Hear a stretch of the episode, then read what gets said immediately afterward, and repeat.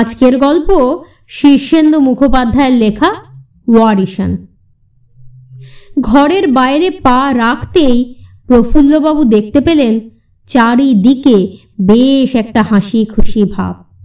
টমেটোর মতো টুকটুকে রাঙা রোদ উঠেছে, আমলকি গাছে বসে একটা দোয়েল পাখি ফচকে ছেলেদের মতো শীষ দিচ্ছে। ঘাসের উপরে হোমিওপ্যাথি ওষুধের ফোটার মতো শিশির জমে আছে। হিমেল একটা হাওয়া সজনে আর নিম গাছের সঙ্গে নানা কথা কইতে কইতে বয়ে যাচ্ছে। আরও যেসব দৃশ্য প্রফুল্লবাবুর চোখে পড়ল, তাতে তার খুশি হওয়ার কথা নয়। যেমন নগেন ঘোষাল দাঁত খিঁচিয়ে ঘ্যাঁস ঘ্যাঁস করে দাঁতন করছেন। পরাণ মিত্তির তার বাড়ির বারান্দায় মাদুরে বসে উচ্চকণ্ঠে ছেলে পটলকে ইংরেজি গ্রামার পড়াচ্ছেন। নিমাই সরখেলের বুড়ি পিসি কতক বককে বকা ঝকা করতে করতে সামনের উঠোনে গোবর ছড়া দিচ্ছেন। এসব নিত্য নৈমিত্তিক দৃশ্য। তবু আজ এসব দৃশ্য তার ভারী ভালো লাগল। বাস্তবিক প্রফুল্লবাবু আজ খুবই প্রফুল্ল বোধ করছেন। প্রফুল্লবাবুর প্রফুল্ল হওয়ার যথেষ্ট কারণও আছে। তার অবস্থা বিশেষ সুবিধের নয়। বাজারে বেশ কিছু ধার দেনা আছে। চাষবাস থেকে তেমন আয় হয় না। টাকার অভাবে বাড়িটা মেরামত করতে পারছেন না। বর্ষাকালে ঘরে জল পড়ে। পয়সার জোর না থাকলে মানুষের কাছে মান সম্মান বজায় রাখাও যায় না। লোকে ভারী তুচ্ছতাচ্ছিল্য করে। তিনি গরিব হলেও তার খুঁড়ো মশাই বেজায় বড় লোক। লোহার কারবার করে লাখো লাখো টাকা করেছেন। তবে পঞ্চানন বিশ্বাস প্রফুল্লবাবুর মুখদর্শনও করতেন না। তার কারণ, প্রফুল্লবাবু যৌবনকালে খুব যাত্রা থিয়েটার করার নেশা ছিল। আর সেটা তার বাবা বা কাকা কেউই পছন্দ করতেন না। প্রফুল্লবাবু লুকিয়ে গিয়ে যাত্রা দলে নাম লেখান এবং মেয়েদের ভূমিকায় চুটিয়ে অভিনয় করতে থাকেন। যাত্রা করছেন বলে যতটা নয়, তার চেয়েও বেশি ওই পুরুষ হয়ে মেয়ে সেজে অভিনয় করতেন বলে বাবা আর কাকা দুজনেই তার উপর বেজায় খাপ্পা হয়ে ওঠেন। বাবা মারা যাওয়ার আগে তাকে ত্যায্য পুত্র অবধি করে ছেড়েছিলেন। আর পঞ্চানন বিশ্বাস তার সঙ্গে সব সম্পর্ক রহিত করে দেন। প্রফুল্লবাবু অবশ্য যাত্রা দলে বেশি দিন টিকতে পারেননি। কারণ ক্রমে ক্রমে মহিলার ভূমিকায় মেয়েরাই অভিনয় শুরু করতে থাকায় প্রফুল্লবাবুর কদর কমে যায়। তিনি যাত্রা ছেড়ে সংসারে মন দেন। কিন্তু তেমন সুবিধে করে উঠতে পারেননি। সম্প্রতি খবর এসেছে, তার নিঃসন্তান খুড়োমশাই তার নামে আশি লক্ষ টাকা বরাদ্দ করেছেন। খবরটা পেয়ে আশি লক্ষ টাকা মানে ঠিক কত টাকা তা তলিয়ে ভাবতে গিয়ে প্রফুল্লবাবু মাথা ঘুরে পড়ে গিয়েছিলেন। বিশ, পঞ্চাশ বা দুশো, পাঁচশো টাকা অবধি ভাবতে প্রফুল্লবাবুর বিশেষ অসুবিধে নেই। ক্ষেত্র বিশেষে দু, চার, পাঁচ হাজার অবধিও ভেবে ফেলতে পারেন। কিন্তু তা বলে আশি লাখ ওরে বাবা আশি তো পাহাড় পর্বত। প্রথম মাথা ঘুরে পড়লেন, তারপর খেতে বসে কয়েকবার বেজয় বিষম খেলেন। আর প্রায়ই আনমনে চলাফেরা করতে গিয়ে ঘরের চৌকাটে রাস্তায় পড়ে থাকা ইটে ইঁদুরের গর্তে হোঁচট খেয়ে পা মচকালেন। তেলকে জল, জলকে তেল বলে ভুল করলেন। তবে যাই হোক তিন দিন ধরে তার মনটা ভারী প্রফুল্ল রয়েছে। যখন তখন ফিক করে হেসে ফেলছেন, আপন মনে বিড়বিড় করে মাথা নাড়া দিচ্ছেন। আনন্দটা একটু বেশি ঠেলে উঠলে ছাদে গিয়ে কয়েক পাক চোরকি নাচও নেচে নিচ্ছেন। আজ রোববার, পঞ্চানন বিশ্বাসের ম্যানেজার অঘরবাবু আশি লাখ টাকার চেক নিয়ে আসছেন। শর্ত একটাই, গাঁয়ের পাঁচজন বিশিষ্ট লোক যদি প্রফুল্ল বিশ্বাসকে শনাক্ত করেন, তবেই চেকটা হস্তান্তর করে অঘরবাবু রসিদ দিয়ে চলে যাবেন।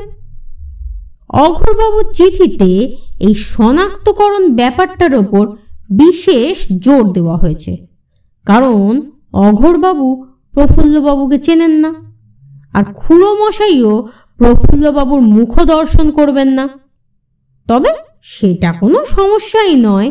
এই গাঁয়ে তার দীর্ঘকাল বাস। সবাই এক ডাকে তাকে চেনে। অগরবাবুর চিঠি পাওয়ার পরই প্রফুল্লবাবু গাঁয়ের পাঁচজন বাছা বাছা মাতব্বরকে গিয়ে ঠিক করে ফেলেছে। নগেন ভট্টাচ, বীরেশ মিত্তির বৈকুণ্ঠ গোসাই, সদানন্দ সমাদ্দার আর পাঁচু গোপাল দত্ত। এরা সবাই মান্য গণ্য লোক। নগেন ভট্টাচ দারোগা ছিলেন। বীরেশ মিত্তির ছিলেন ওভারশিয়ার বৈকুণ্ঠ গোসাইয়ের তেলকল আছে। সদানন্দ সমাদ্দার পঞ্চায়েতের পাণ্ডা। পাঁচু গোপাল দত্ত একজন নাম করা নাট্যকার। মেলা পালা লিখেছেন। কিন্তু প্রফুল্লবাবুর এখন চিন্তা হলো আশি লক্ষ টাকা নিয়ে। আশি লাখ অনেক টাকা বটে। কিন্তু একটু খুঁতো আছে। টাকাটা লাখই বটে, কোটি নয়। লোকে তাকে লাখপতি বলবে ঠিকই, কিন্তু কোটিপতি বলবে না। কিন্তু কোটিপতিটা শুনতে আরও একটু ভালো। তাই প্রফুল্লবাবু প্ল্যান এঁটে রেখেছেন, টাকাটা হাতে পেয়ে খরচাপাতি একদম করবেন না। বরং আরও শক্ত হাতে খরচ কমিয়ে আশি লাখকে এক কোটিতে নিয়ে তুলবেন। বাজার থেকে মাছ মাংস আনা ইতিমধ্যে বন্ধ করেছেন। তেরো টাকার চাল আনতেন, এখন আট টাকার মোটা চাল ছাড়া আনেন না। দুধের বরাদ্দ কমিয়ে অর্ধেক করে ফেলেছেন, কাজের লোক ছাড়িয়ে দিয়েছেন। এবং আরও খরচ কি করে কমানো যায় তা নিয়ে দিন রাত্রির মাথা ঘামাচ্ছেন। এ নিয়ে বাড়িতে ঝগড়া, ঝাঁটি এবং অশান্তি বড় কম হচ্ছে না। তার গিন্নি তো তাকে পাগলের ডাক্তারের কাছে নিয়ে যাবেন বলে নিত্য টানা হ্যাচড়া করছেন। বলছেন, কোথায় এক কারি টাকা পেয়ে একটু ভালো মন্দ বাজার করবে, গয়নাগাটি গড়িয়ে দেবে, বাড়িটা বেশ সারিয়ে টাড়িয়ে ঝাঁ চকচকে করবে। তা নয় এ আরও পেচেসপনা শুরু করল? যে যাই বলুক, প্রফুল্লবাবু তাতে কান দিচ্ছেন না।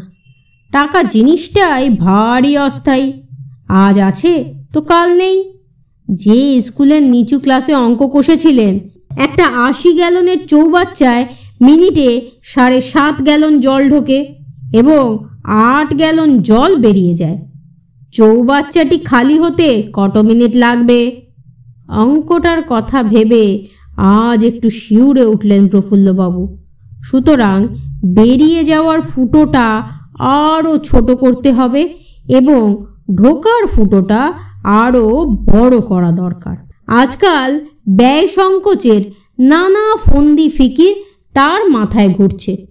আগে তার বাড়িতে নিয়মিত কয়েকজন ভিখিরি আসতো। এক মুঠো চাল বা সিকিটা আধুলিটা দেওয়াও হতো তাদের। আশি লাখ টাকা খবর পাওয়ার পর প্রফুল্লবাবু তাদের হুড়ো দিয়ে তাড়িয়ে ছেড়েছেন।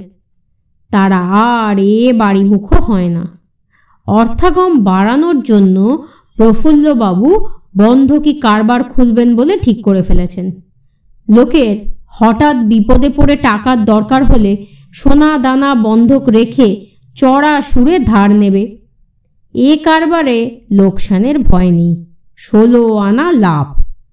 টাকা সময় মতো শোধ করতে না পারলে তাদের সোনাদানাও প্রফুল্লবাবুর হাতে এসে যাবে। এই প্রস্তাবে অবশ্য তার গিন্নির সায় নেই। উনি ভারী বিচলিত হয়ে বলছেন, না না, ও ভারী সভ্যনেশে ব্যবসা। লোকের বিপদে আপদের সুযোগ নিয়ে টাকা রোজগার করা ভারী খারাপ। তাতে অমঙ্গল হবে। কিন্তু প্রফুল্লবাবু কানে তোলেননি। কোটি টাকা পার না হওয়া পর্যন্ত তার সোয়াস্তি নেই। নগেন ভট্টাচার্যের বেশ দশাশই লম্বাই চওড়াই চেহারা, কাঁচা পাকা পেল্লাই গোপ আর বাবরি চুল।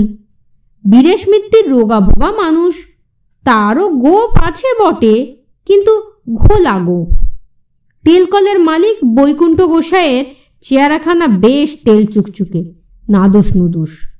দাঁড়ি গোফের বালাই নেই, মাথা জোড়া টাক। সদানন্দ সমাদ্দারের কেঠো, রসকসীন, নিরানন্দ চেহারা। সর্বদাই ভারী ব্যস্ত সমস্ত ভাব। পাঁচু গোপাল দত্ত ভারী ঠান্ডা সুস্থির মানুষ। মুখে সর্বদা পান আর মিঠে হাসি।